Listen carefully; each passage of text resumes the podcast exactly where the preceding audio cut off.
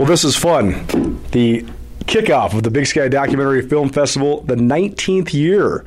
It's been in Missoula. I'm Colter Nuanez. You most commonly know me from ESPN Radio, but this is more of a broad interview.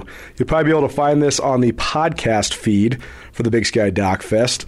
And we'll be doing a variety of interviews here throughout the next 10 days, two weeks. Some can be found on my daily radio show and others you can find either on the Trail 1033 FM or on the Big Sky Doc Fest podcast feed.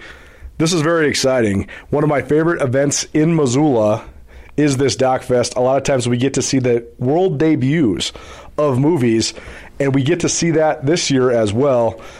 This film we're talking about today, Being Michelle, it's a documentary about a woman who overcome a, a, tremendous amount of adversity in her life. So I'm here now with Mae and Atin Mehra, as well as Harold Foxx and Mary Morrison. So this is very fun. Thanks so much for being here, guys. First of all, we'll start with you two, the Mehras. What was the inspiration for this film? We'll start with you, Mae. Sure. You know, uh, we met Michelle about three years ago, and um, we initially had met her guardian at that time, Kim Law. Um, and initially, you know, Tin was there and had met her and started to learn about her life. There was a run. She ran away. Um, some, you know, something had happened that upset her, and she ran. And that was kind of the first click. Tin happened to be there with his camera and happened to follow her, and you know, it was a took quite a few hours to find her. Um, but that was and Tin immediately connected with Michelle. Um, and and following that, we continued to unravel and and you know learn the different layers of all the things she's experienced in life. And th- those things, Atin, uh, she she's deaf, also has various disabilities. So tell us about sort of the, the entry point to this film and what you guys wanted to convey while making it. Because it seems like a, a, challenging subject as well as a challenging film to make just in general. Well, the first of all, you know, like we are all here because of Michelle. And uh, the second thing, you know, um, I was ra- born and raised in India in a small town, and I came here uh, 16 years ago.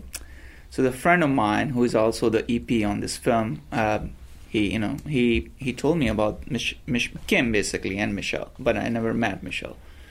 So I think the process of first thing for me was very shocking, uh, uh, and uh, to hear that we live in this amazing country, and then at the same time, there is a minorities, especially like deaf, uh, being a deaf, being treated in you know in a, such a horrible way. You know, so that was I think the one because we always choose the film that uh, leaves some sort of imprint for people, for society especially, to uh, also give a research work to make those changes. You know, I think this is the same thing. I feel like uh, you know Michelle's story is not only the story the, within the deaf community, but we why we don't hear, why no one else talk about it.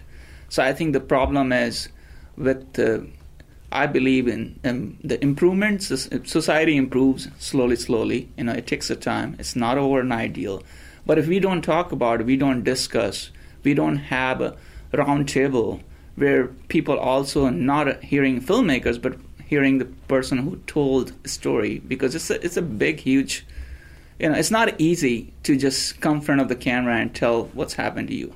You need a lot of courage, you know. And I have great respect for Michelle and all the other Michelles out there. They they open up and you know they want they don't think about themselves. That's something makes Michelle stronger because despite whatever she went through in her life, she never give up.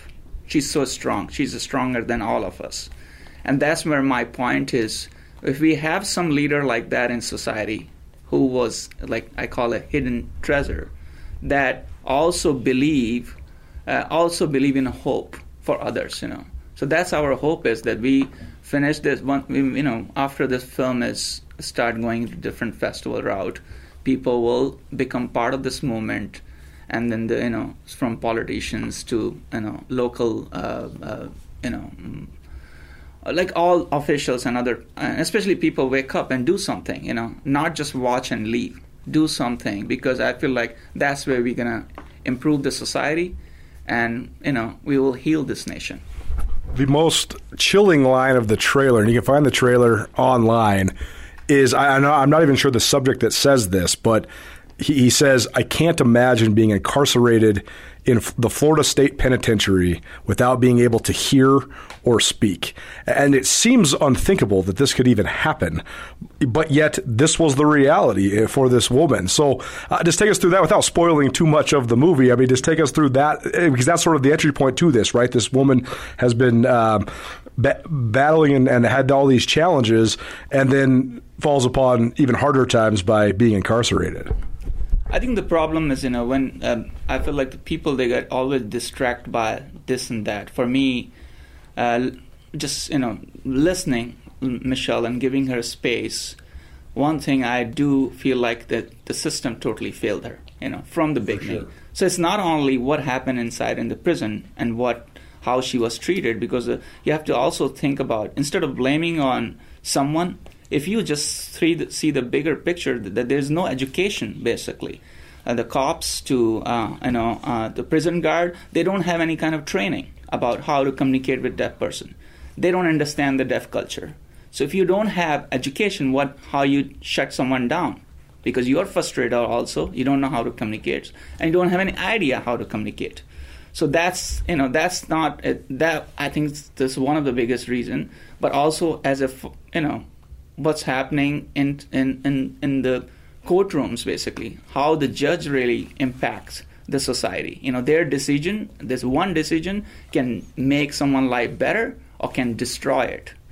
Because once you have one sentence is written on that paper everyone else after that uh, just follows that go back to the same thing. This is what was happening to her. She you know when i met her you know we read a lot of stuff that you know they're saying that she's criminal and this and that but i never had anything. She's just the most beautiful gentle person an amazing artist in same times. All she needs is is a space respect and also people hear her. That's i think the one of the biggest problem that i feel like. When you can't you know the mic says all this too in the in the film but the best way is to ignore that's the way the system deal with things. Right. instead of confront that and trying to come together uh, and solve this you know. Most of these laws and stuff is 200 year old and we are living in 200 uh, 21st century. You know what are you talking about? So i feel like that's my uh, uh, and and on the top of that her language is the hand only yeah. But in florida prison they have this black box they put on you know on her that only it's like someone put duct tape on your mouth and Right. says you know same same exact you know same thing. So those were the one of the most i think some of the most shocking you know experience that we went through. And it was very hard for us to film. I think it was the hardest thing for me to film because first first you know it's the i'm as a team we have to make a lot of decision. So the one scene i think we wanted to shoot it was uh, with reactment basically take her you know find someone else as actress don't show her face and show how the black box basically they can communicate if they have black box and I asked Michelle, I was like, you know, this is what we are thinking about bringing some actress, and she will uh, going to perform that. And Michelle said, no, this is my story, and I want to share the experience. So she went personally and did, and that was the hardest scene because towards the end, her the, the, the keys was not working, so she was locked for almost hour and a mo- 45 minutes. Yeah. Big Sky Documentary Film Festival starts tomorrow here in Missoula. This film will debut its world premiere tomorrow as well. And this is amazing. I mean, we're sitting here watching Mary. Uh, she is an interpreter and she is signing to Harold, and uh, unbelievable that she can do this so fluently. Uh, but we'll take a minute for, to let Harold answer. But Harold, what is your connection to this film, and, and why do you think this is important as, as someone that's from a same the same community as uh, Michelle? Well, really, the process that I became involved is a different projects that I'd worked on independently.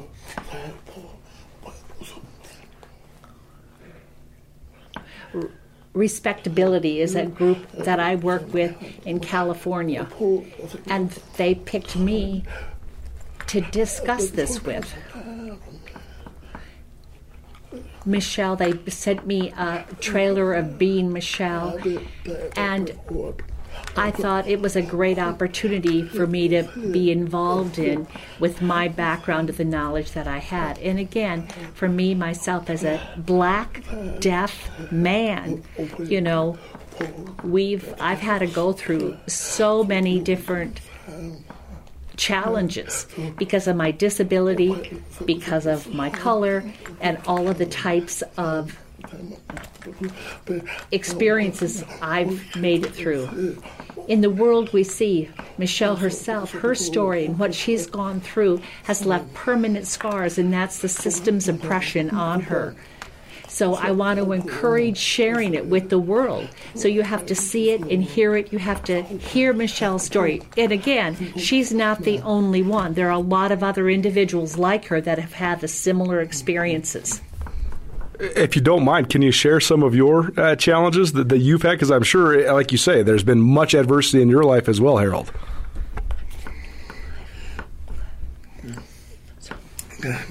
Yeah, for example, one experience that I've had, I was homeless before. And at that time, I had a lot of struggles, struggles and crashes before I was able to work on my own way and out of that. So at that time, I was in my car, I was sleeping in my car, and a cop pulled up and it just seemed like somebody was pounding on my door, my window, and it was really confusing. And I saw police shining lights at me, and I wanted to just take a nap in my car. And the police had me in cuffs. They said, Oh no, I know him. He works upstairs. And so they left me alone. But I was really lucky you know that just demonstrates a need because i'm deaf and black and so what happened so quickly to me it's not the first time it's happened it's happened before that so it's really so many things that happen black deaf with a disability. so there's so many people in the world and how the system is challenging to all of us. Profound. Mae, who do you hope this film speaks to? Because it seems like this is a very important thing that could resonate with people that have a direct connection with the experience, but also very important for other people to understand uh, to sort of break down this barrier and and uh, realize that there's so much so much contribution that any and every person can make to society. Absolutely, you know, um, right now we're you know connecting with. Um, we want we want everyone to watch this film, and all of us as fellow human beings have things that we can do in our own lives to, you know, connect with and make society more accessible to everyone. And um, I think that it's endless in terms of how the systems in our country need to change and world. Um, but each of us, you know, one of my favorite quotes is by Joanna Macy, and she says, um, "Hope is a verb." and you know all of us need to enact hope daily and um, you know change make changes to make the society what we what we need to see and what we need what was the most challenging part of making this film do you think hmm. goodness um, the most challenging part is to um, make sure that ourselves not being deaf that we are telling Michelle's story in a way that um, represents her experience and represents the experience of the many, many, many other deaf, disabled people who are dealing with what she's dealing with. Um, and so to just to be doing that in a in a mindful way that um, allows the community to speak, I think that that's been for me. I'm, I'm uh, yeah, it's been challenging. It's also been a it's been a challenge that we've really loved to to step into because it's so important. And Atin, there's so much emotion behind this, both for your own connection to this, but also um, because the subject matter. I mean, if you are a compassionate person, this is an infuriating thing to sort of document. So, how do you balance the emotion? Because obviously, you want to have compassion, you want to have sympathy, you want to make a difference, but uh, with any piece of art or any piece of creation, being a steady hand is sort of essential, right? So, how do you sort of balance all of that? I think I think the most important part I feel like because you know in in my past I worked with a lot of different filmmakers as a you know line producer and other this and that. I think the I think one thing I learned through the experiences working for others that we just gotta have a patience, a space, and res- respect. Those three things are very important, and we gave that to Michelle. When I met her, we moved in into the small trailer. I moved in the same property with her, and I also showed her the. As soon as she understood about the deliberate filmmaking, uh, how you shoot and why you shoot and why you put together, she she become. I think she was more like a co-director. She was coming with all these things, and she was excited about. She understand why her story is so important and why people they want to hear her story because you know it's like one of the things she was traumatized that no one want, no one ever before this you know we turn on the camera sat down and asked her how she's doing you know. Right. i think that's the most powerful thing camera does not us. We we are observer we are there to observe her. But camera really helped her because it becomes her own mirror yeah. Uh, and you know same times yeah it's a tough it's, it's a really tough subject you know. She was in the middle of the court case and she was traumatized. I don't want to reveal everything but uh, part of the journey was very tough for us to film her because she will go on and off and on in her trauma uh, but I think overall, I think the teamwork is a dream work. Yeah, we worked as a team, and she was the leader of that team. You know, uh, we let her, you know, we listen her, but we also let her dictate her own story. You know, so I think, and the, there was a lot of joy moment. You know, like a lot of um, the artwork, having a fun and love for how the animals and wildlife is crazy about her that she will have, grab any snakes without knowing that's poison and throw on you you know just for fun. A lizard you know or or you know she will just the you know um, when she laughs she's just like you know full with you know like when she's in trauma she's in trauma. When when she's in fun mood she's in fun mood. That's the her you know character is. And this is i think what happened to all of us when we were traumatized in our life you know so I feel like the you know the the the the, the crew it played a huge role, and also we were able to train one of Kim's daughter to become sound sound girl. You know, she was, and she's amazing now. She spent three years with her. She learned about her. So we wanted to keep the uh, the crew very minimum because we did you know. Yeah, we didn't. We wanted to uh, bec- basically become family, you know and I think that really played you know huge role in the process of this filmmaking. And Harold, we'll end with you. What do you hope uh, people gain from this, or what do you hope that they learn, and uh, what do you hope sort of this teaches the people that, that see this uh, when it debuts tomorrow night? Really, the point is to share stories and to get that information out here. That the system, the system can oppress all of us. And this young woman, for example, this one, Michelle, right now, but we want to get the me the impression out there. We want to get the word out there that we need to match individual needs with a good interpreter. An individual with autism and deaf, it takes a special kind of access. But we want to use this movie, Being Michelle, as a way to communicate that everyone deserves equal access throughout the system. We really hope that it teaches people and gives the understanding that equal access is critical to being a human being. Well, wonderful. It's a very important movie. Tomorrow, Saturday at the Wilma, 7:30 p.m. You can see the world debut of Being Michelle, a documentary film, in part presented by Atin and Mae Mehra and Harold Foxx. Thanks so much for being here with us, guys. This was awesome. Thank you. Thank you. Thanks.